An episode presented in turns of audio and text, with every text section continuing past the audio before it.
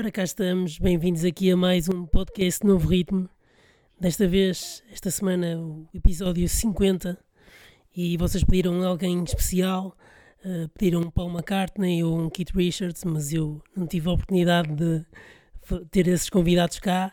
Mas tive alguém que, que respeito muito uh, na rádio já há algum tempo.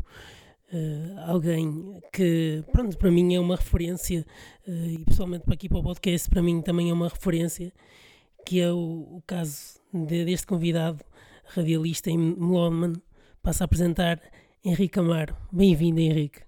Obrigado, obrigado pelo convite, Pedro, e, e lamento desiludir os que pediram o Kit Richard e o Paul McCartney, mas olha, é o que se pode arranjar. Ah, não, mas, mas olha, como eu te estava a dizer, uh, és uma referência para mim uh, e por isso estás, estás cá. E eu já te conheço de muitos programas da, da Antena 13 e também da RTP, já te vi muitas vezes.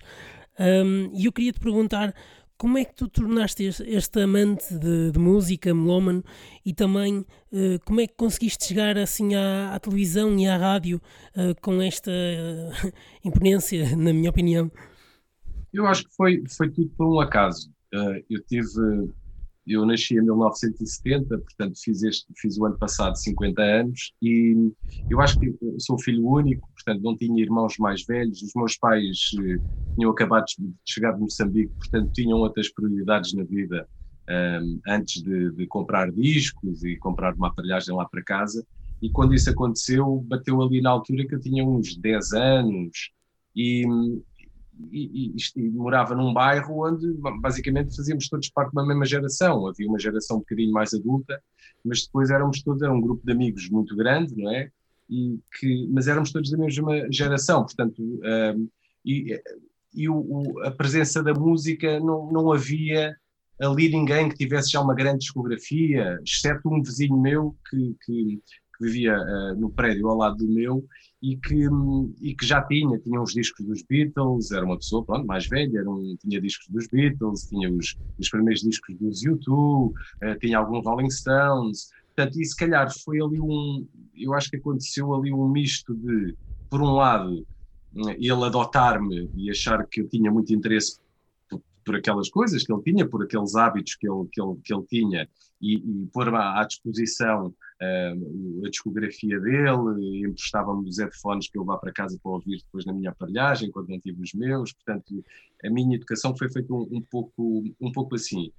A ligação à música portuguesa eu acho que tem a ver um pouco também, por um acaso, o facto de, em 1980, pronto, acontecer aquilo que todos, todos, sabemos, está na história, o boom do rock português, com o aparecimento do Rui Veloso, dos UHF, dos Chutes, do GNR, e, e, claro, nessa altura tudo foi tão mediatizado, portanto a rádio tocava um, essas, essas canções, a, a, televisão mostrava esses artistas, o, a imprensa escrevia sobre, sobre eles, portanto era um pouco difícil alguém que tivesse 10 anos e que tivesse o mínimo de interesse por música, não sentir de algum modo ou totalmente influenciado por aquilo que estava a acontecer no, no, no nosso país. Ainda para mais, ter o facto de, de, de, cantarem em português, não era? O que tornava logo tudo mais perceptível. O que eles cantavam eu era mais facilmente descodificava uma canção dos UHF do que descodificava uma dos Clash, porque era miúdo e o meu domínio também de, não, não, não, não era assim tão, tão, tão grande. Portanto, depois a chegada à rádio foi mais uma vez um acaso. Eu andava no liceu e o eh, e havia um núcleo de rádio que a Associação de Estudantes tinha feito, já tinha uma discografia, portanto já tinha discos em casa, levava lá para o núcleo de rádio, brincávamos um bocadinho à, à rádio para ouvir apenas na, na, sala de convívio, e uma dessas pessoas eh, que lá estava, um amigo meu, o Rui, que, que, que era da, da, vivia na Amadora, eh, estava atento às, às rádios locais, não é? As chamadas rádios piratas que uhum estavam a aparecer, na, apareceram muitas na, na altura. E convidou-me a aparecer então numa dessas rádios, uma rádio que se chamava Rádio Mais, onde eu cheguei lá para perceber como é que a coisa funcionava e alguém me disse se eu queria fazer um, um programa de meia hora, meia hora semanal, só com música portuguesa. Uhum. Ora, como eu já tinha aqueles discos todos de, sei lá, os primeiros dos UHF, esses todos que falámos, Heróis do Mar, as coletâneas do Rock Rendezvous, uh, portanto já tinha ali matéria-prima que pudesse de algum modo né, começar uh, a fazer um programa, portanto tudo muito, diria, amador, ingênuo, mas com, com gosto pela música que fez com que depois as, as, situações foram basicamente acontecendo, dali para, para, para a Rádio Energia, da Rádio Energia para, para da Rádio Energia, sim, para a Antena 3, portanto foi, não, não estive em tantas rádios assim, foi essa Rádio Mais, estive também a colaborar na TSF, Rádio uhum. Energia, depois no final da saída da Rádio Energia, uh, o início da, da, Antena 3, portanto eu acho que foi uma sucessão de, de casualidades, uh, não uhum. era, eu tirei o curso de professor primário, portanto longe da minha Uh, quer dizer, a meio do curso eu já, já queria fazer rádio, já tinha capacidade para, para e sentia já convites para começar então uma, uma, nova vida profissional. Mas até ali foi uma sucessão de casualidades, não, não, nunca me passou, embora o rádio estivesse sempre presente em minha casa, o meu pai sempre foi um grande ouvinte de rádio, sempre gostei muito de rádio, uh, nunca me passou pela cabeça que a rádio fosse a minha profissão, portanto foi um uma sucessão de acasos que me levaram a isso. Mas, mas depois tu trabalhaste para isso, ou seja, em termos de voz e em termos também de discos e assim, tu trabalhaste para isso depois? Ou foi uma coisa que foi ganha, foste ganhando? Sim, o, o, os discos sempre estavam presentes. Portanto, eu acho, eu acho que entre para a rádio mais por gostar de música do que realmente querer ser locutor de rádio. Depois a outra aprendizagem toda é uma aprendizagem um pouco é, é, é, empírica, não é? Ver os outros, é de autodidatismo, é ver como é que os outros fazem, tentar, tentar imitar os outros, que é perfeitamente, se isso acontece, acontece na música, acontece em todas as artes, em Sim. todas as áreas, acontece um pouco isso, não é? Nós termos referências e depois tentar, tentar fazer como eles, não é? Copiá-los um pouco, até descobrir o, o, até descobrirmos lá, lá a, nossa, a nossa personalidade, isso, isso, isso, isso leva tempo. Portanto, foi ouvir os outros, como é que os outros faziam, quer aqueles que eu não conhecia, que ouvia na rádio, quer aqueles que já trabalhavam ao, ao, ao meu lado. Portanto, eles no fundo foram os meus, os meus, os meus professores. Não, não, não tive nenhuma uma preparação dita académica. Nunca andei na escola de superior de comunicação social, embora o meu trabalho eu não o considero jornalístico, até por não ter carteira de jornalista. É? O meu trabalho, pois. acima de tudo, assumo como de divulgação. Sou um divulgador, não é? Dou a conhecer, não, não, não tenho uma, uma falar, não tenho que respeitar uma série de códigos, diria, jornalísticos. É óbvio que aprendes uma série de coisas para adaptar em entrevistas, uhum. numa outra, num outro tipo de peça, mas eh, não sou um jornalista. Sim, mas também, eh, eh, agora, mesmo agora, há cada vez mais pessoas de outras áreas a ir para outras áreas que não têm nada a ver, a seguirem carreiras que não têm nada a ver, não é? Há cada vez mais pessoas a, acontecer isso. mas eu queria pegar nisto que falaste aqui da, da rádio. eu, eu sou, soube que tu, tem, tu fizeste, acho eu, se não estou enganado, o que eu tenho aqui, fizeste, chegaste a fazer programas com o Zé Pedro dos Chutos.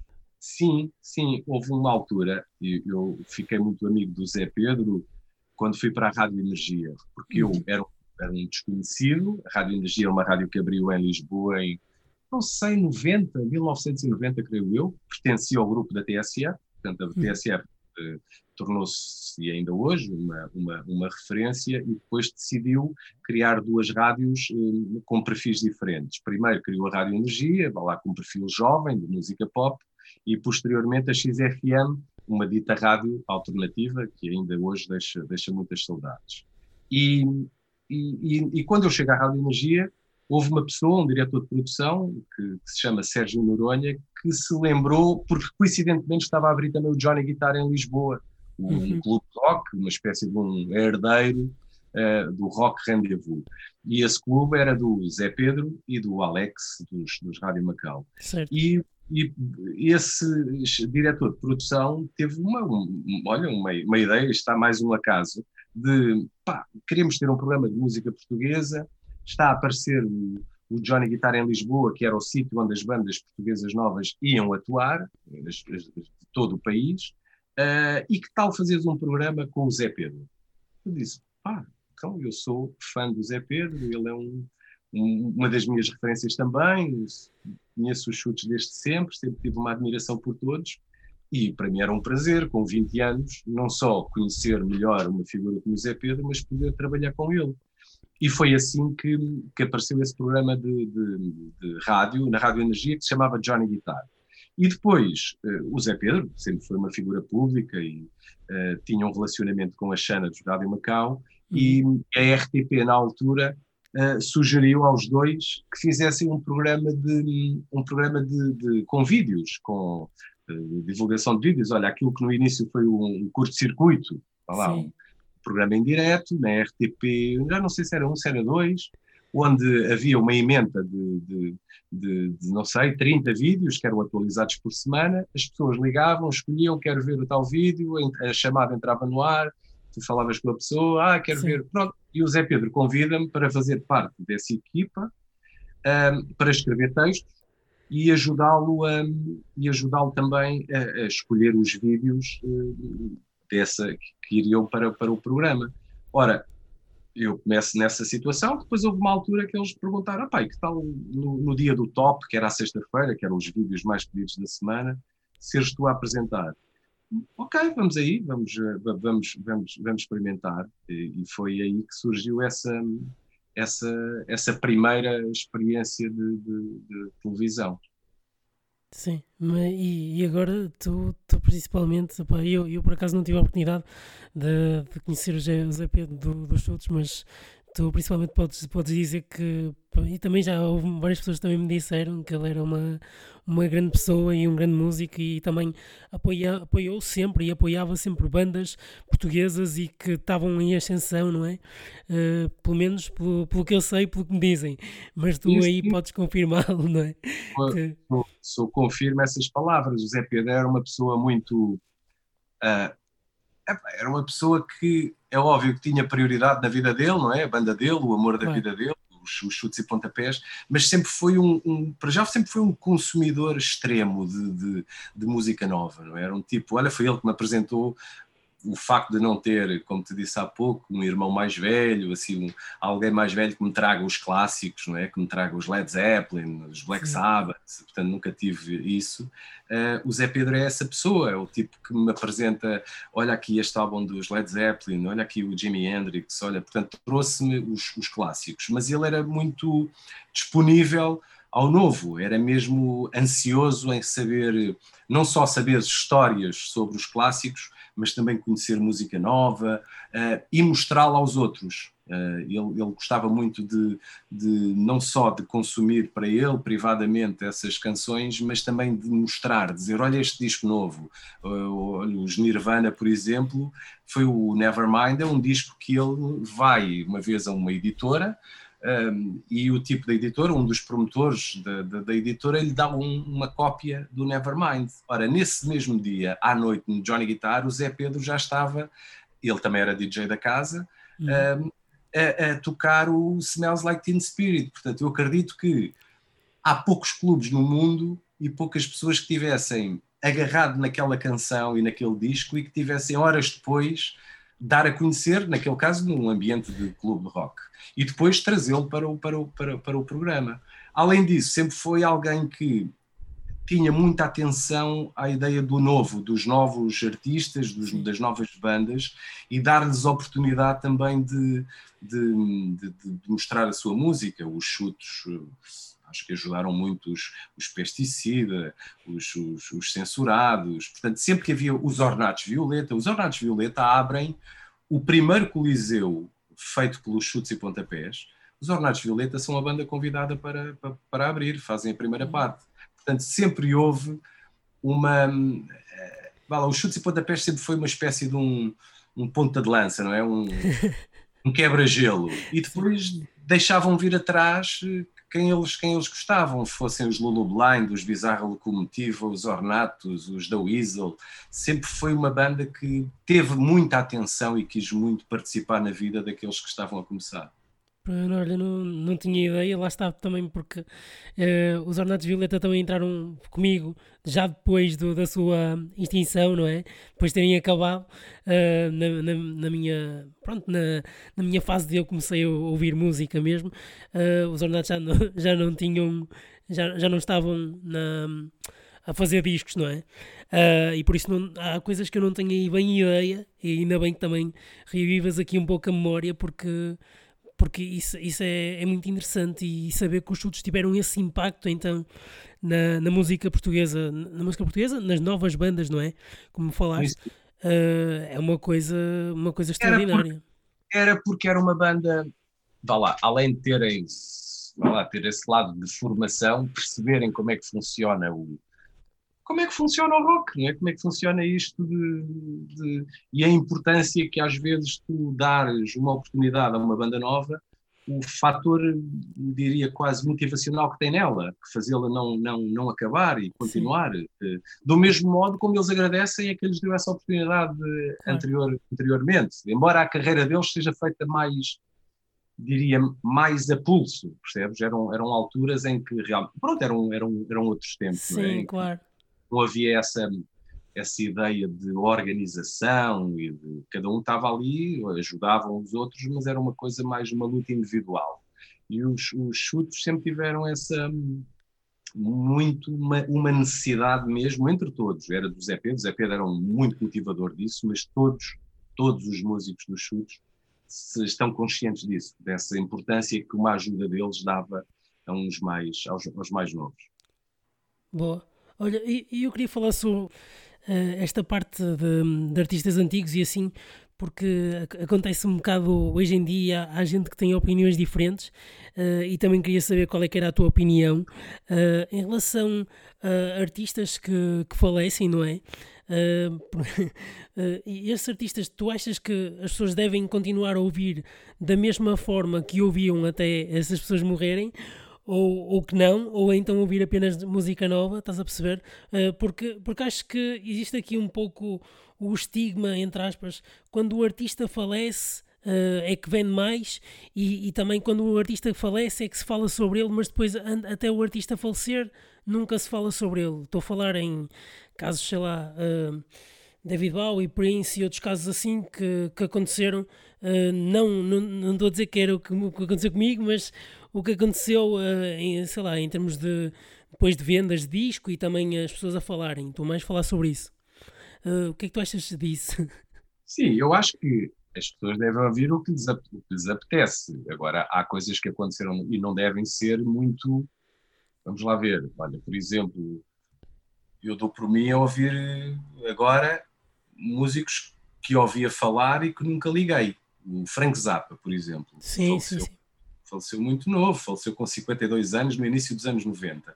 Eu nunca tive disponibilidade, vá lá, diria, mental ou interesse para sim. ouvir o Zappa. Sim, sim. Porque quando, quando ouvia, se calhar nem tinha maturidade para ouvir, percebes? Sim. Há determinado tipo de música que nós, ou a disponibilidade mental, ou, ou, que realmente ouves aquilo e aquilo não, não, não te diz muito, respeitas uma parte técnica, Sim. mas depois aquilo. Portanto, há, há, alturas na vida em que, que, te faz despertar para um determinado tipo de, de, de, música. Portanto, eu sou totalmente contra essa coisa de só ouvir. Eu não gosto de ficar ancorado a nada, nem ficar ancorado só ao que é novo, nem ficar também ancorado só ao que aconteceu, não é?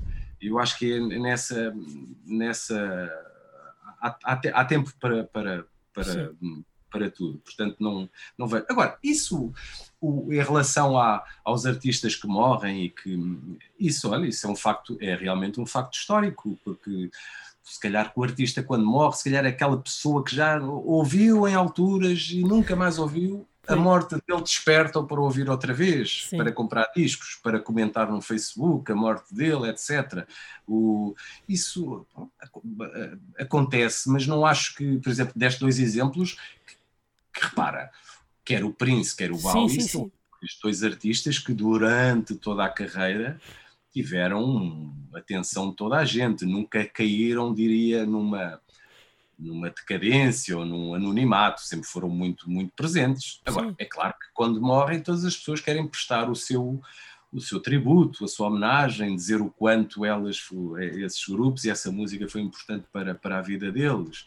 Um, agora, há outros, sem dúvida, que, que, que que, olha, que os descobrimos na morte, não é? Que os descobrimos, é, que os descobrimos na morte. É, de facto, há artistas que ficam mesmo na, na, nossa vida assim meio, meio perdidos e depois o facto de morrerem ou acontecer alguma coisa de, de extraordinário, de infeliz ou trágico, faz com que faz com que nós dediquemos um pouco do nosso tempo a, a, a, a ouvi-lo novamente ou, ou a descobri-lo, mas é um facto. Há, há quem diga que como é que é um artista um artista morto vale 100 vezes mais, ou parecido. Isto na lógica mercantil, não é? Na lógica mercantil, porque também acontece isso, que é, quando um artista, diria, importante, ou quando morre, os jornais falam sobre ele, a televisão fala sobre ele, a editora dele uh, coloca os discos à venda, os lojistas metem... Acontece também com, com os... Olha, com o Prémio Nobel, eh, quando alguém ganha um Prémio Nobel, os Sim. livros aparecem na livraria logo, quando um, escritor morre, é, acho que é, é é natural isso acontecer nas artes e na sociedade.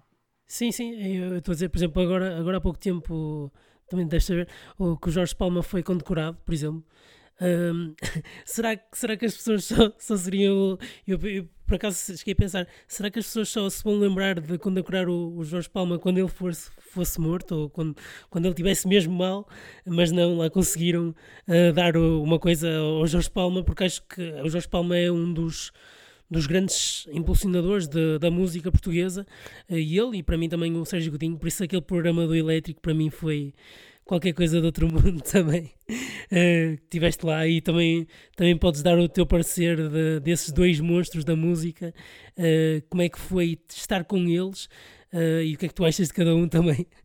Não, acho que são essenciais. Acho que são essenciais, quer um quer outro, e são bem diferentes, embora Sim. nós os coloquemos no mesmo lá no mesmo grau de importância e acho que têm, são muito, são muito diferentes e viu-se naquela atuação quão diferentes eles são. Têm pontos de ligação, mas são distintos, são na maneira como cantam, eh, como tocam, a maneira como as, as próprias bandas apresentam, se apresentam, não é? Tu viste ali se calhar um, um Jorge Palma mais roqueiro, mais rock roll, e viste um, um, um, um, um Sérgio Pinho uh, próximo daquilo que tem construído nos últimos tempos, com outro tipo de, com outro tipo de banda, com outro tipo de arranjos, portanto, completamente são da mesma geração, mesmo assim, o Jorge Palma, o Sérgio Vinha é cinco anos, cinco anos mais, mais, mais velho. Mas o que eu gostei ali foi realmente, e tem a ver com aquilo que falavas há pouco, da novidade, dos antigos, será?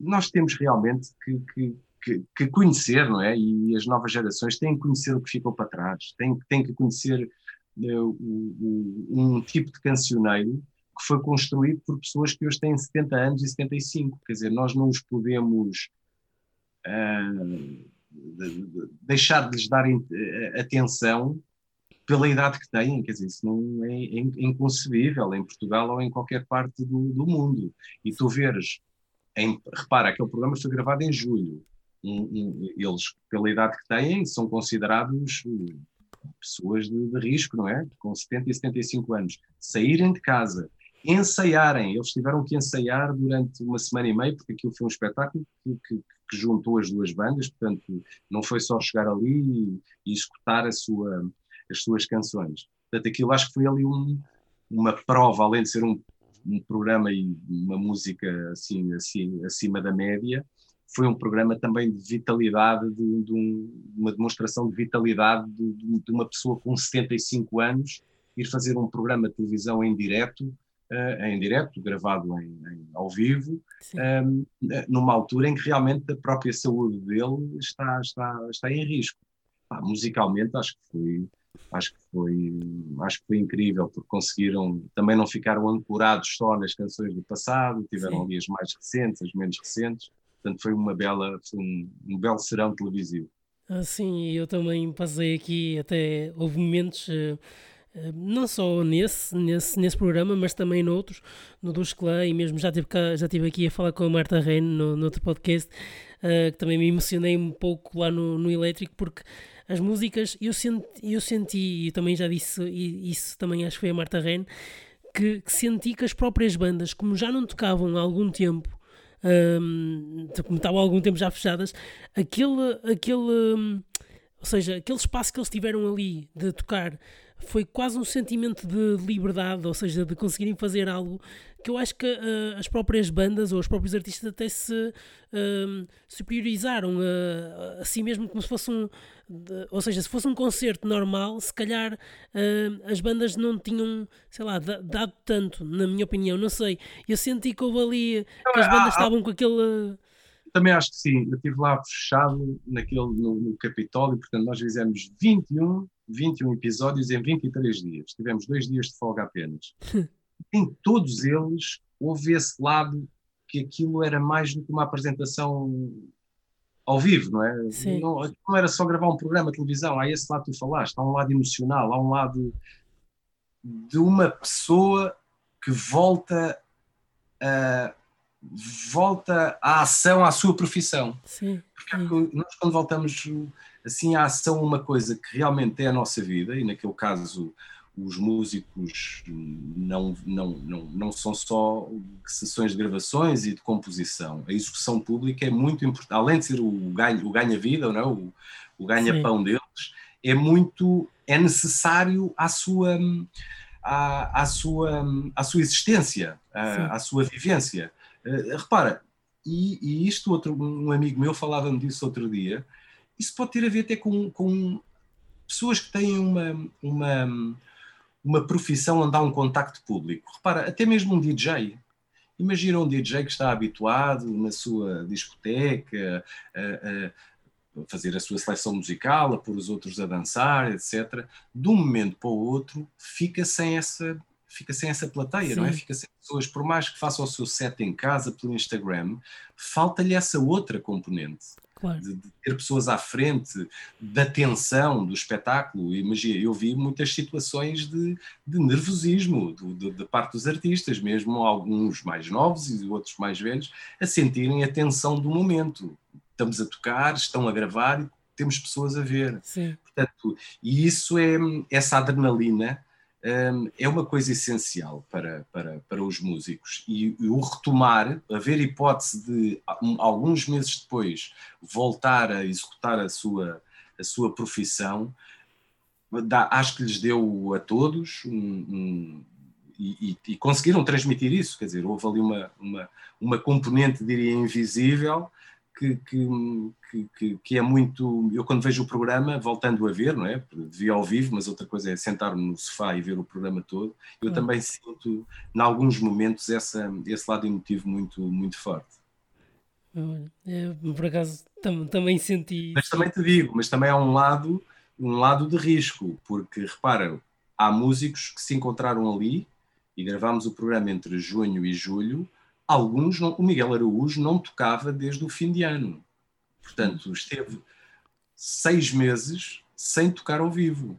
Portanto, ali em janeiro, fevereiro, possivelmente tirou umas férias e quando voltou das férias foi, para, foi de férias outra vez, não é? Portanto, havia esse lado também de, dos músicos estarem, de algum modo, uh, não diria receosos, mas repara, do ponto de vista de fluidez, claro. há ali também um, bem, este é o meu instrumento, mas eu, eu, não estou a tocar sozinho, estou a tocar com uma banda, saber se a coisa estava coesa, portanto há esse lado de risco eh, que, também, que também surgiu ali, o obrigou-os a, a, a, ter algum, alguma disciplina antes para chegarem ali e reconhecerem as canções, houve muita gente que foi tocar discos novos e que teve que ensaiar, portanto ali, houve uma série de componentes que, que de facto estão, são visíveis no programa.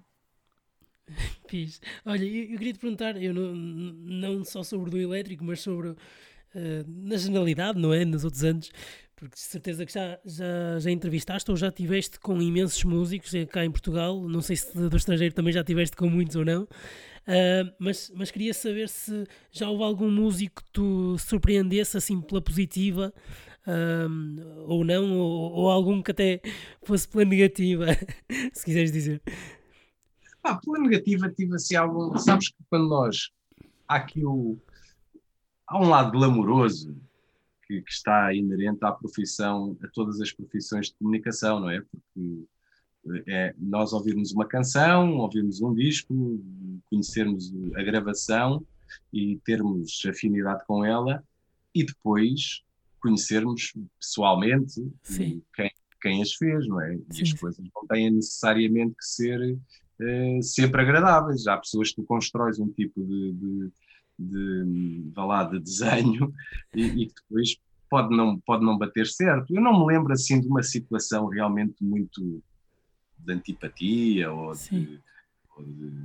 Agora, há, há, há, uma série de, de, de músicos com, com, que tu gostas mais de gostas mais de falar, gostas claro. mais de entrevistar, há os mais difíceis também. Sim, mas já tive um bocadinho de tudo, mas as, as, eh, acho que a situação positiva, os encontros positivos e criares ali um, não tem necessariamente que ser uma amizade, mas criares uma Sim. relação e, e ou fazeres uma conversa e as coisas resultarem, são maioritariamente mais do que aquelas que, que, que foram mais infelizes. Sim, mas não tiveste assim nenhuma que te surpreendesse assim mesmo muito pela positiva? Alguém assim que não estavas à espera? Ah, assim de cabeça não estou a ver, quer dizer, guardo, como é óbvio, guardo, guardo recordações incríveis do, do, do Zé Pedro, pela amizade que construí com ele e da falta que ele me faz, e que foi do mesmo modo que me influenciou a mim, influenciou acho que um, um país inteiro. Uh, Deixa-me, sei lá, pessoas tão agradáveis, tão diferentes. O Adolfo Canibal é uma dessas pessoas também que. Sim. Sempre muito eh, disponível, sempre com um discurso muito muito sólido, um bocado como tu falavas no início da conversa, não é? quando, quando nós partimos para uma conversa com alguém, então na rádio, onde quer que seja, o, o, nosso desejo não é só. O nosso desejo também é aprender, não é? Claro. Tu numa quando falas com alguém que ele também te abra te abra caminhos, não é? Que te faça, que te faça ouvir música e ver, e ver as coisas de uma outra forma, quer tu concordes ou não. E hum, o Adolfo, por exemplo, é uma dessas, uma dessas, uma dessas pessoas. Lembro-me ah, um Sam da Kid é um tipo incrível. Estou-me a lembrar alguns de memória, mas hum, eu acho que mesmo, mesmo quase sempre retiro sempre um lado, um lado positivo do, de, de uma possível conversa, não é? Mas, eh, mas isso também deve ser secundarizado, não é? O, nós estamos ali não é para avaliar personalidades, não é para as pessoas realmente serem simpáticas contigo claro. ou, uma coisa é a educação, outra é a simpatia, não é? Mas Sim. o que tu queres ali é que é, é, é, fazer perguntas, saber um pouco mais sobre a obra e que ele retribua. Não andamos ali em busca de, de, de amizades, não é? Se elas tiverem que acontecer, claro. acontecem, mas claro. o, não, não andamos atrás dos músicos para, para ter a amizade, a amizade deles. E, portanto, não. Repara, o facto às vezes ouvir um determinado artista e gostares muito da sua obra e depois conhecê-lo pessoalmente e ele não ser de acordo com aquilo que tu pensavas, pá, não pode influenciar, não pode de modo algum influenciar um, a escuta da obra e o apreço que tens, claro. tens, tens por ela. E acontece muito, e é engraçado fazeres essa pergunta porque acontece muito no olha, no meio, no meio literário, não é? Sim. Portanto, há grandes figuras, há grandes figuras, e que eu gosto muito, alguns até, há grandes que não os conheço pessoalmente, mas há, há, grandes figuras que depois do ponto de vista hum, pessoal, é pá, são pessoas que tu realmente não queres, não queres, não queres conviver, nem queres, não interessa, mas o que me interessa a mim é, é, é o que está primeiro é a obra. Sim, por, por acaso eu já, já, já fiz uma pergunta que eu também já tinha feito isso a, aqui a um, um, amigo meu, pronto, também é músico, que é o Fernando Biu do, do Jarco, que já tinha perguntado também uh, essa diferença entre a, a, obra e o artista, que no caso falamos mais sobre o Michael Jackson e assim, uh, e outros artistas assim que poderia-se diferenciar então a obra do próprio artista. Tens um grande exemplo tens um, um grande, olha, vou-te dar dois até de clássicos, não é? Daqueles nomes que, que, toda a gente conhece. O Bob Dylan não era a pessoa mais agradável do mundo. E não é a pessoa mais agradável do mundo. É o Bob Dylan. Portanto, eu não eu quero lá saber. Claro, claro ele, que ele não, não, não tenho que ele seja. Repara, para os próprios músicos da banda, não estamos a falar para jornalistas, estamos a falar para os próprios músicos da banda. Sim. O Zappa, o Frank Zappa, eu há pouco estive a ver um documentário sobre ele que está disponível ali no, na Amazon. O Zappa um, é capaz de tocar com uma banda durante cinco anos há um músico que diz que ele em cinco anos que tocou nas costas, não é? Não é tipo agradecer, mas isso tipo, fez num pequeno elogio em cinco anos. E músicos, repara, não eram músicos, se falhassem então, eles saíam, nem estavam na banda. Portanto, ah, e estamos a falar de dois dos maiores. O, sim, o sim, Zappa, sim. O Zappa e o, e o, e o Bob Dylan, portanto, com uma Sim. obra incrível e não, não são necessariamente as pessoas mais, lá, diria, mais simpáticas até para os, para os seus mais próximos. Olha, mas uh, eu agora fazendo aqui um resumo, também já tenho 50 episódios, uh, posso fazer aqui um, um resumozito. Um, eu já, já convidei aqui imensos artistas e uh, a maior parte deles um, surpreendeu-me totalmente pela positiva, porque eu muitas vezes não ponho aqui nenhuma expectativa, que é mesmo assim, vou, vou assim, tenho as coisas mais ou menos delineadas, mas pronto.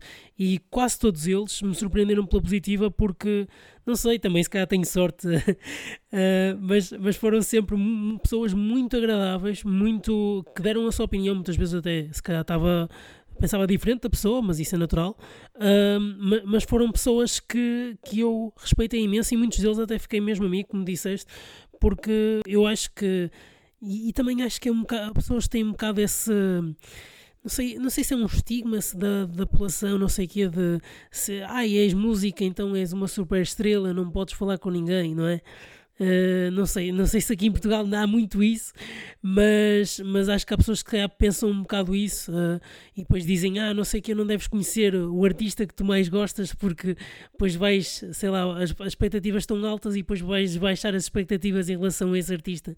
Mas eu acho que já desmistifiquei um bocado isso quando, quando estive aqui a falar com artistas como o Escolã, como o Elísio Dona dos Ornatos de- e o- outros artistas aqui, o, o António Manuel Ribeiro dos, dos HF, que são artistas que admiro mesmo, uh, o Benjamin também, também gosto muito, uh, e, e por acaso foi totalmente o contrário, uh, e acho que a música portuguesa é algo que se deve dar cada vez mais valor, e as pessoas muitas vezes não, não dão e deixam um bocado a a coisa da, da cultura para trás e agora até com estas medidas do Covid eu achei isto totalmente ridículo não terem dado uh, não é espaço, mas é alguma, algum valor à cultura um, que, que acho que é, que é totalmente pronto, é, é descabido e é não faz sentido nenhum mesmo estas novas regras de fecharem a cultura e deixarem as missas abertas é, é, é alguma coisa que não, não cabe na minha cabeça mas eu também sou uma pessoa que, está a falar porque gosta muito da música e quero ver os músicos também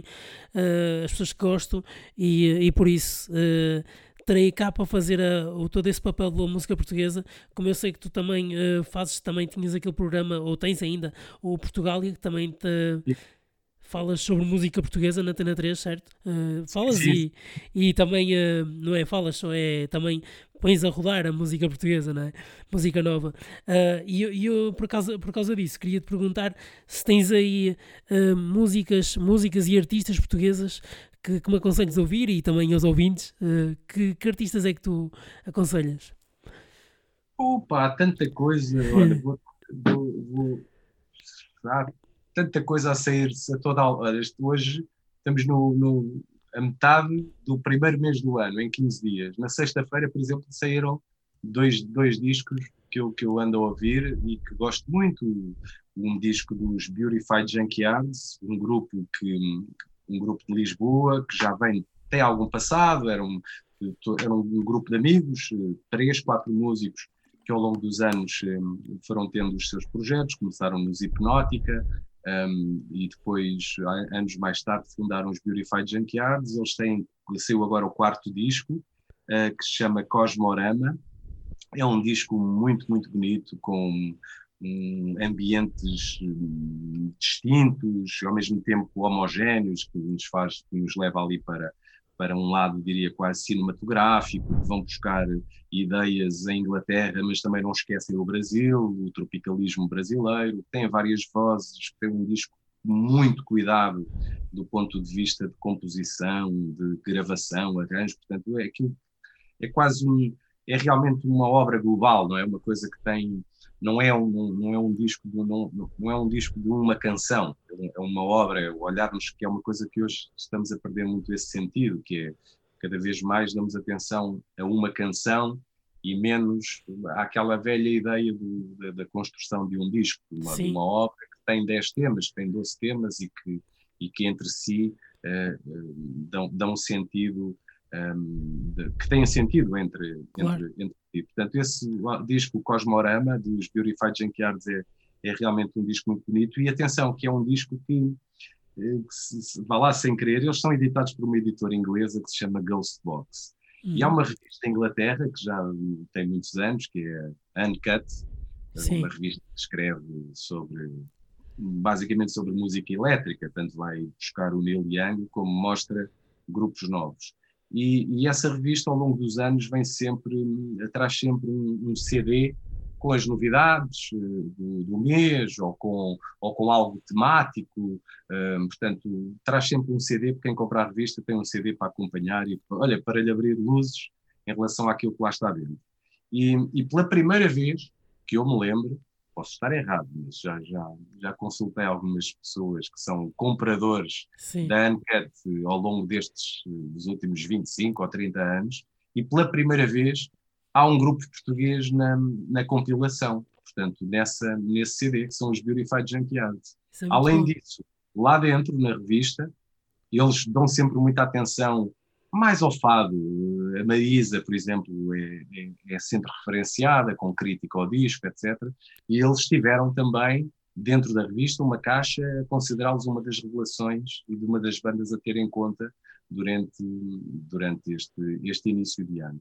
E chamava a atenção para um outro projeto que também saiu na sexta-feira, uh, de um músico que eu gosto muito, que é o Pedro Lucas, Pedro Lucas, uh, além de ter um projeto há muitos anos que se chamava O Experimentar na Me Incomoda, onde ele Sim. agarrava em alguma parte do folclore, folclore, na música tradicional dos Açores, e depois lhe dava uma roupagem eletrónica, etc. Depois, mais tarde, teve a dupla Medeiros Lucas, com, uhum. com um músico dos Açores também, e agora decidiu fazer o seu primeiro disco a solo, que se chama In Between. É um disco também ele muito muito bonito, um, totalmente cantado em, em, em, inglês, mas é um disco de uma sensibilidade, de uma sensibilidade, diria, extrema e que me surpreendeu, assim, nestes primeiros dias do ano, aparecerem assim dois discos que dificilmente, se tu fizeres uma lista de 12, 15 no final do ano, não os coloques eh, lá, porque seria muito bom para todos, quer dizer que então os outros 12 ou os outros 10 que vão aparecer, tem que ser de um nível muito alto para, para conseguir igualar este ou, ou superiorizar-se uh, a este. Mas é o que te digo, portanto, todas as semanas há um. Ah, claro. Pá, aconselho as pessoas a irem. Discos do ano passado que eu gostei muito, um, o Felipe Sambado, acho que é um disco incrível, o Vai à Praia, o disco do, deixa-me lembrar mais, seja o Dino Santiago, cons conseguiu também criar uma linguagem nova dois grupos, por exemplo, que já têm, e voltando àquilo que falámos há pouco, de, de, de facto da idade e do trajeto não, não fazer com que nós abandonemos determinados grupos ou deixemos de dar atenção, o ano passado surgiram dois, dois discos de duas bandas com, com 25 anos de existência e que são dois dos discos do ano, o disco dos Clã e o disco dos Três Tristes Tigres. Portanto, não tem nada a, a ver um, um, com o outro e, e, muitos anos depois surgem com discos que realmente, quando os ouvimos, dizemos: Uau, uau, olha, aqui está Sim. alguém com, com 25 anos de trajeto, como bandas, exceto de aprendizagem que foi para trás. Discos que, que, que, que, marcam muito. O disco B Fachada é um disco incrível. Uh, pronto, estou a falar assim alguns, de, diria, do Benjamin, o, pá, falar assim alguns de cabeça claro. e coisas muito interessantes que serão o Tristani uh, o disco, repara, o ano passado surgiu, há uma vaga que está a surgir de músicos que se calhar tiveram uma educação, não é se calhar, tiveram mesmo uma educação de, de, de escola de jazz e que conseguem agarrar nesse, nessa mesma aprendizagem e, e, chutar essa música libertária como o jazz é para, outras, para outros tipos de ambientes, os Yakuza, os, o Sputo, os Mazarin. Uh, há muita coisa, há muita coisa a acontecer. É, é realmente de, daquelas, diria, mais visíveis que, que hoje podes ouvir, o Plutónio, pronto, aqueles músicos mais ligados ao hip hop, em que realmente tem uma visibilidade e uma capacidade de penetração em novos públicos gigantesca a outros que, que, que, que lançam, que lançam discos, diria, de modo mais discreto, mas que são, são obras que merecem ser escutadas. E eu, por acaso, Yakuza já me tinham recomendado no outro dia, também não, não conhecia, mas quando estive a fazer os melhores álbuns do ano aqui, um, ehm, recomendaram-me ouvir esse e eu gostei, só que, opá, não, depois não, não, não sei, não, eu, eu gostei, mas não sei, achei que faltou ali, eu, eu gosto daquilo, eu gosto daquele som, mas faz muito lembrar... Uh, música cinematográfica, percebes? Não sei explicar uh, e acho que falta ali qualquer coisa. Não sei, não sei se calhar, depois, quiser, se calhar fazem um próximo álbum ainda está melhor do que este e depois já, já, já me tiram aqui a razão toda, não é? Mas, mas, mas gostei do álbum, não, não, não é que não gostei, não estou a dizer que não meti nos melhores do ano por causa disso. É, é só Passado, sim, não, olha, muitos discos de, de pessoal de, foi engraçado, porque assim que começou a outra pandemia a editora Lux Records, uma editora de Coimbra, lançou assim no espaço de um mês, tipo abril, março, abril, lança quatro ou cinco discos só bandas de Coimbra. Os From Atomic, os Birds Are Indie, os, os, os Manchins, que tem um belo, um belíssimo disco também, uma banda que voltou cinco, regressa cinco anos depois. Portanto, muita coisa a acontecer um, em, vários, em vários locais. Essa, essa, às vezes, nós ouvirmos determinado disco e não há uns que tu não crias realmente afinidade com eles, mas há outros há outros que necessitam de tempo, é, é, algo que. E agora temos, não é? A pandemia dá-nos um bocado, pelo menos dá-nos essa sensação de termos tempo. É, às vezes é mais sensação do que realmente o existir. Mas há discos que, que, há discos que necessitam de tempo, é? necessitam do tempo certo, pode não ser hoje, pode não ser, olha, como te disse há pouco, o Zappa nunca foi um tipo que eu tivesse grande ligação hum. e agora estou a tentar estabelecer, a obra também é gigantesca, arranjar ali uns pontos onde, onde me identifico. Claro. Também, também Zappa é um dos. É, aqui neste podcast só há, há dois nomes que vão ser, vêm sempre aqui parar, que é o Frank Zappa e o Sérgio Godinho. São dois nomes que vêm aqui sempre parar à baila, porque pronto, porque são, são dois deuses da música e vêm cá sempre parar. O, que, o que eu te queria dizer, opa, isto é uma pergunta já um bocadinho mais fora da caixa e polémica, assim, uh, que é assim: o, o jornalismo musical. Uh, pá, eu tenho, tenho sentido que nos últimos anos tem, tem sido um bocado, não é enxovalhado, mas é, tem sido um bocado posto de, de parte mesmo por, pelos próprios músicos, uh, porque têm, têm achado que os músicos, que os músicos, os jornalistas uh, fazem um pouco, sei lá, o mesmo tipo de perguntas e muitas vezes nem sequer se preparam muito bem, uh, como eu já vi algumas entrevistas na televisão, não estou não, tô não vou dizer quais é que são os canais, mas pronto, uh, que, que, não se preparam muito bem, e mesmo a própria revista da Blitz, que também uh, tem, tem caído um bocado uh, por, com várias críticas também do pessoal. E eu, eu queria saber o que é que tu achas que isto poderá melhorar em termos de jornalismo e, e se achas que isto vem, vem, um bocado, se deveria haver aqui mais meios de, de comunicação em termos de música, não é? Uh, de forma a que este meio de, de jornalismo e não só para, para ficar mais credibilizado em termos de musicais? Ou então achas que devia haver uma mudança mesmo na própria cultura, não é? Na, dar, darmos mais valor à cultura e assim as pessoas mesmo estarem mais. Uh, ou seja, quando vêm artistas à televisão, saberem perfeitamente o que é que estão lá a fazer os artistas e quem é que estão a, a entrevistar e não dizer fale-me só sobre o seu projeto. Sim, não, são várias perguntas que tu estás a fazer na mesma, na mesma questão. Uma, na televisão, nós temos que ver que a televisão, se calhar, é o espaço mais difícil onde tu tenhas uma, uma espécie de uma entrevista de carreira. Ou, claro. Portanto, aquilo muitas vezes é chegar lá, fazer o playback, portanto, não se pode falar num jornalismo musical na televisão. Eu Sim. não conheço grandes não conheço assim grandes exemplos onde isso, onde isso aconteça. O artista chega lá, fala da sua obra, portanto o tempo é restrito, o tempo é controlado, claro o artista chega lá, faz o playback, ou passa o vídeo, ou, ou toca ao vivo, e, e, pronto, e responde a duas ou três, a duas ou três questões que fazem parte dessa, dessa onda.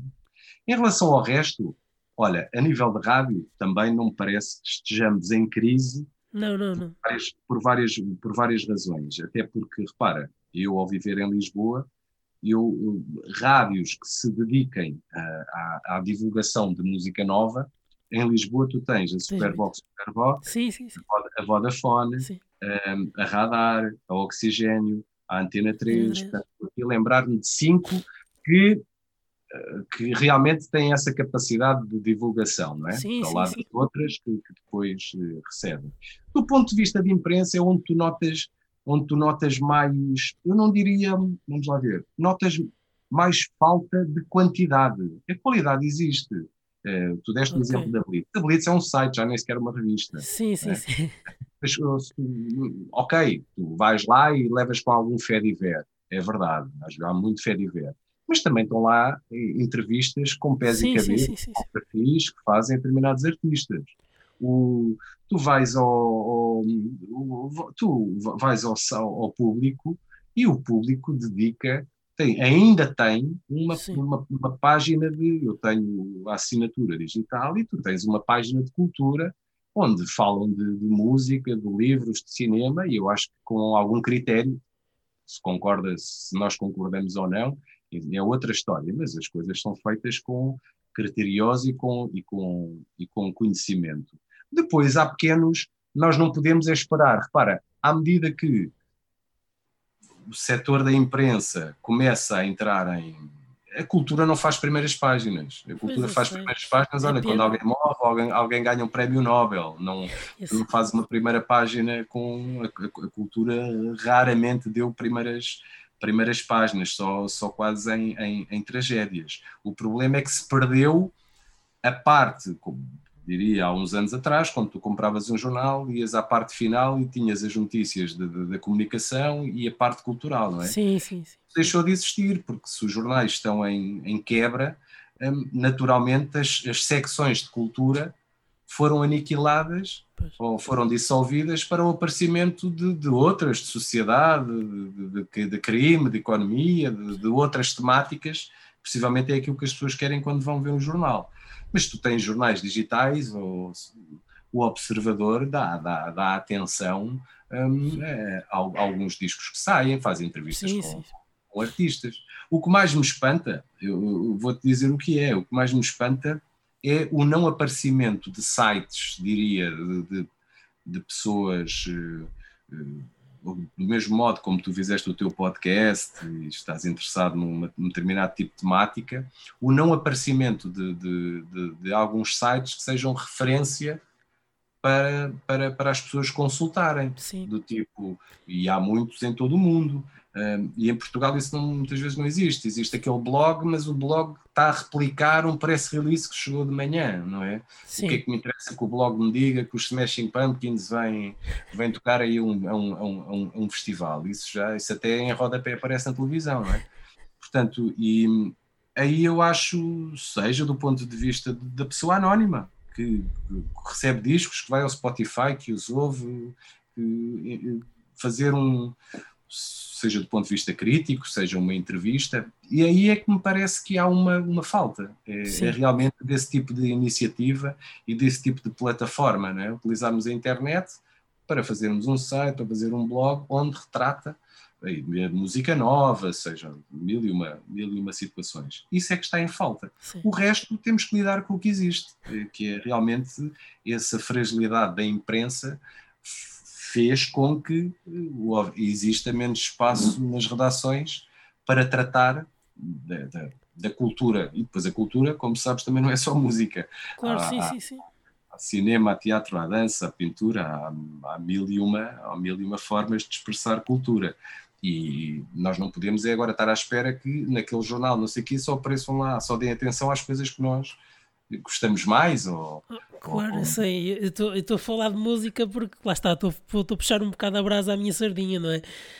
e porque aqui também é para falar de música, mas, mas claro que sim, também na, nas outras artes também acontece um bocado isso, pronto, eu, eu admito. Uh, mas, mas como tu falaste, e concordo contigo, as rádios têm feito um papel uh, essas rádios que disseste, uh, todas, têm não, feito. Um, Estava-me a esquecer, por exemplo, de duas que são mais locais: a Rádio eh, Universitária de Coimbra e a Sim. Rádio a Universidade do Minho. Já há consumo Sim. Sim. A Universidade. Pronto, a RUC e a RUME, por exemplo, Sim. mais duas. Sim. O, isto junto. repara, nós hoje, o que a internet também nos trouxe foi um pouco não temos que estar dependentes daquela rádio tradicional, não é? Daquela rádio que está alojada. Sim. Por isso é que existe os podcasts, como, como, como o teu e como centenas de outros, porque realmente dá a liberdade a uma pessoa de exprimir uma opinião sobre determinado tema e colocá-lo à, disposição de, de, de, todos. Portanto, nós não podemos é colocar só a responsabilidade nos grandes meios de comunicação e esquecermos as pequenas não, não diria responsabilidades, mas as, as pequenas ações de, de, individuais, não é? Sim, sim, eu percebo, não, não, eu acho que, tens, acho que tens razão no que disseste. Uh, pois, essas questões de tu falaste do, do observador e do público, e eu compreendo, eu é que não tenho acesso porque também não tenho essa, esse pacote de, que, que falaste. Que... Sim, mas repara, uh, o site do público, por exemplo, esse, tu podes, nem tudo é pago. Portanto, sim, há informação, sim.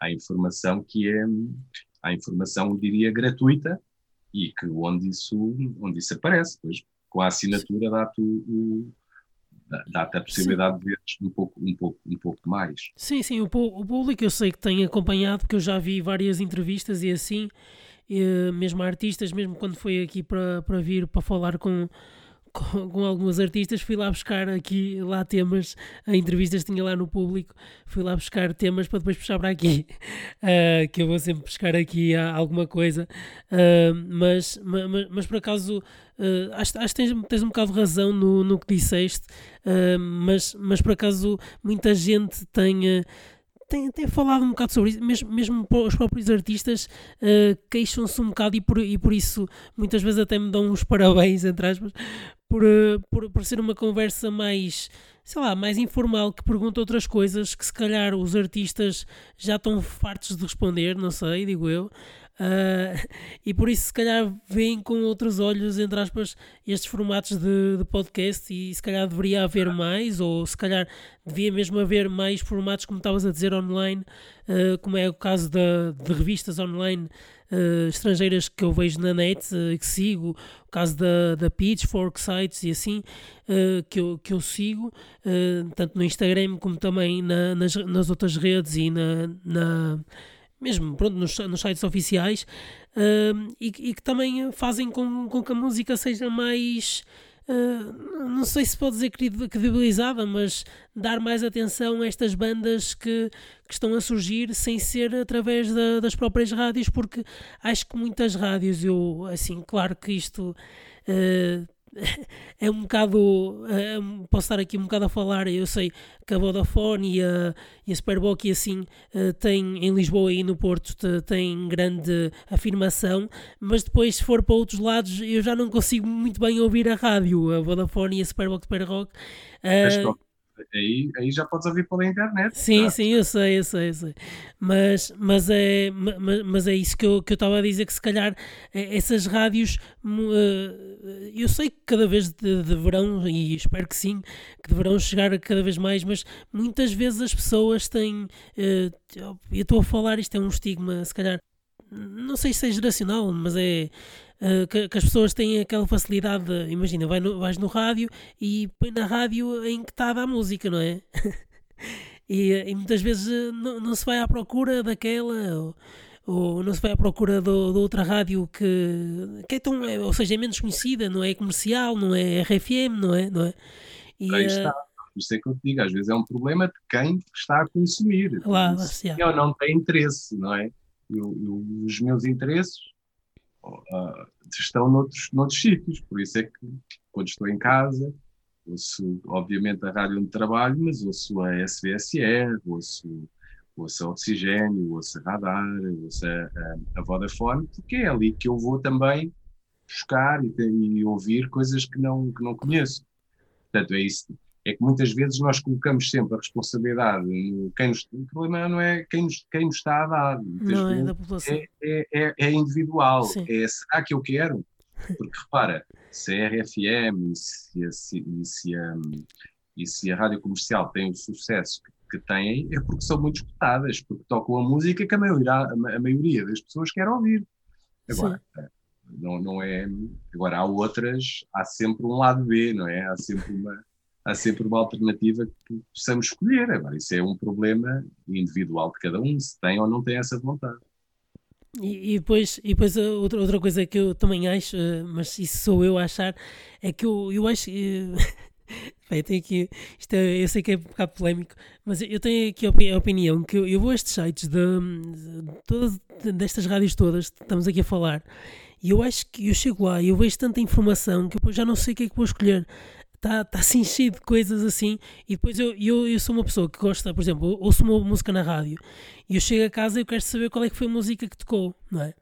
Uh, porque não ando sempre com o Shazam ligado no telemóvel, não sei o que, não ando sempre a mexer no telemóvel no carro, não é? Naturalmente. Uh, e então chego a casa, quero ver qual é que foi a música que tocou e muitas vezes vou à rádio e quero ouvir, andar para trás e não consigo ver qual é que é a música. Já me aconteceu isso. Uh, e é chato. Uh, muitas vezes perco-me assim, uh, mas depois lá, a música lá passa outra vez e eu sei qual é que é. Depois lá, lá diz, lá do locutor da rádio lá diz, e eu lá consigo perceber e fico contente. é muita informação, pá. Nós vivemos numa, realmente numa sociedade de muita informação e, e, e a capacidade que cada um de nós tem de selecionar essa informação diria que ainda é reduzida. Se calhar os, olha, os meus filhos, os meus netos vão ter essa capacidade. Mas imagina, eu nasci com. Havia dois canais de televisão pois, e, é e eu sou capaz de estar, não sei quantos é que existem, mas ali na minha TV cá pelo menos uns 100 devem Sim. lá estar. Portanto, isso tu dizes é um problema da sociedade de hoje, é que realmente a oferta, há uma espécie de uma obesidade de informação, percebes? Estás obeso de informação. E, e, e, a quem o dizes, muitas vezes quando vou escolher, se eu não tenho uma ideia daquilo que quero ver, ou se ninguém me sugeriu qualquer coisa, muitas vezes passo tempo a escolher o que é que quero ver. E passo muito tempo, seja a escolher um disco, seja a escolher uma série, seja. Por isso é que muitas vezes, o, muitas vezes o, a opinião de alguém abre-nos, guia-nos, não é? Guia-nos, é dá-nos uma experiência. Ah, olha, vi no, nos últimos seis meses vi quatro séries engraçadas no Netflix. Olha, experimenta esta, esta, esta e esta. Pronto, e tu vais baralhar, vais fugir à tirania que, que o Netflix te está a dar pelo algoritmo que tem e tu vais lá picar uma coisa que não sabias que lá estava e que está lá escondida e que tu vais gostar muito. Sim. E isso acontece também com a música, não é? De determinado artista que nunca, nunca, nunca ligaste ou, não sequer, ou nem sequer conhecias e alguém te dá essa, essa pista para tu ires lá saber um pouco mais e começares a ouvir ou não, a descartares. Não é? Muitas vezes também não há sugestões que nós não, não, não nos dizem muito. Sim, por isso é, por isso é que estas rádios são, são fundamentais, na, na minha opinião, porque, ou seja, estes artistas, muitos deles, uh, eu acho que está a acontecer já. Uh, posso, posso falar sobre isso porque, uh, ou seja, o Paredes de Cora fazia um bocado isto, ou seja, fazia e ainda faz. Uh, as bandas iam lá e passado 3, 4 anos ou 5 estavam no Nós Alive, estavam no, noutros festivais grandes, não é? Que, como aconteceu com os Arcade Fire, como aconteceu com, com outras bandas, com os The National, com outras bandas assim. Uh, e, e, eu acho que esta, estas rádios também são um bocado impulsionadoras dos artistas portugueses, no sentido em que um artista está a passar na Vodafone FM ou está a passar na Superbox Super Rock. Uh, ou sei lá, ou mesmo na Antena 3, e depois, uh, passado uns, uns anos, assim, está na televisão, no, sei lá, nos Globos de Ouro. Era tá... bom. Sim, era bom que acontecesse, mas nem sempre acontece isso. Mas sem dúvida que, claro, por isso é que existem, existem as, essas rádios que, que no fundo diria, de, de, maior, de maior audiência, que se agarram a, a, aos artistas que no passado eram, eram mais pequenos, mas nem todos, como, como sabes, nem todos conseguem crescer e atingir isso. Era bom que assim fosse. Que era começares, olha, se estivéssemos a falar em num circuito de espetáculos, é tu começares no Music Box ou no, no Plano B ou numa sala pequena um, e depois passares para outra um bocadinho acima, até chegares ao teu coliseu, até chegares ao dia que vais tocar ao, ao, ao palco 2 do, do, festival, e há de haver um dia em que toques no palco principal, não é? Portanto, esse é o, diria, o trajeto, não é? Normal de consolidação, de ganhar público, construir uma carreira, E, e às vezes, olha, um, isso é um dos dilemas que esta, que esta, que esta pandemia nos traz em relação às, às salas, às salas, diria, de espetáculos que têm uma programação constante durante todo o ano e a importância que elas têm. O, o problema é se elas não sobrevivem a esta pandemia. Sim. O que vai fazer com que alguém que acabe de ser com o disco não tenha palco para executar a sua obra, porque todos os palcos são maiores do que a própria banda. Portanto, por isso é que o Maus Hábitos, estou-me a lembrar assim de alguns de cabeça, o Maus Hábitos, o Damas em Lisboa, o, o Music Box, o Plano B, são salas que têm uma. e que dão atenção a esses grupos que estão a começar, não é? Para começarem a fazer os seus. a ganhar os eu só ia dizer, houve uma, uma. Eu sou do Porto, por isso não, não sei, mas deves saber de certeza. Houve uma, uma casa de espetáculos que fechou em Lisboa agora há pouco tempo, não foi? Uma casa de espetáculos. Ah, uh... Eu saiba não, porque a coisa acho que foi minimamente resolvida, pelo menos para os próximos, para os próximos meses. Acho que no Porto também aconteceu, portanto, quer as autarquias do Porto, quer as de Lisboa, conseguiram subsidiar essas, essas salas para que, para que não fechem, não é? Porque okay. se fecham vai ser muito difícil voltarem, voltarem a, a, a abrir. E, e, e, essas sim têm um, uma importância, diria, do mesmo modo que uma rádio que faça divulgação e que arrisca em novos artistas tem, essas salas também têm, porque é nessas salas que aqueles artistas depois tocam para um dia chegarem a salas maiores, chegarem a um Coliseu, chegarem a um festival, um, e, tu não, tu não acabas de gravar um disco e não vais. E, e, repara, até para a banda crescer do ponto de vista de espetáculo, não é? Tu, um músico que, que, toca há 3, 4 anos que faça um disco hoje, se calhar não tem músculo nem som para chegar a um palco gigantesco como Paredes de Cor ou Superbox Superbox, palco principal e chegar ali e mostrar a sua música. Portanto, há um, uma espécie de uma escada de ascensão e de, de uma ascensão de, de, de, ganhar, ganhar, ganhar experiência, de errar, não é? De poder, de poder errar e chegar então com maior eficácia a um, um palco com, com, com essa visibilidade. Se estas salas fecham, se, se, se olha, se os, os, os, as secções de cultura dos jornais fecham, se as rádios fecham ou se mudam a sua estratégia para outro tipo de. Começamos a ficar culturalmente, diria. Começamos, não, ficamos, ficamos, ficamos pobres, não é? Ficamos abaixo da pobreza, que deixa de haver incentivo a que alguém faça coisas novas, por mais que a cultura seja resiliente e resistente, não é? Sim, eu estava aqui a tentar procurar qual é que foi a, a casa de espetáculos que eu vi, mas já não sei quando é que foi, mas eu até vi músicos ah, a falar. O sabotagem, o sabotagem. Foi isso, isso. foi sabotagem, isso. Foi. O sabotagem, sim, foram duas coisas. O primeiro foi o, olha, foi o excesso de, de, de, de turismo em Lisboa e problemas de. Portanto, eles basicamente estavam num belíssimo sítio ali no Caixo Seré e o prédio foi vendido, portanto, o dono do prédio uh, meteu-lhes uma ação de despejo para venderem o prédio, possivelmente para transformar aquilo em algo, noutra coisa que não tem nada a ver, não é? Num hotel ou algo parecido. Isso, isso foi o primeiro, isso, era, isso, isso foi o primeiro problema, isso é o problema pré-pandemia, não é? Que, que aconteceu no Porto e em Lisboa, que é realmente tu seres desalojado de um sítio porque há um interesse imobiliário. Uh, depois veio o segundo, não é?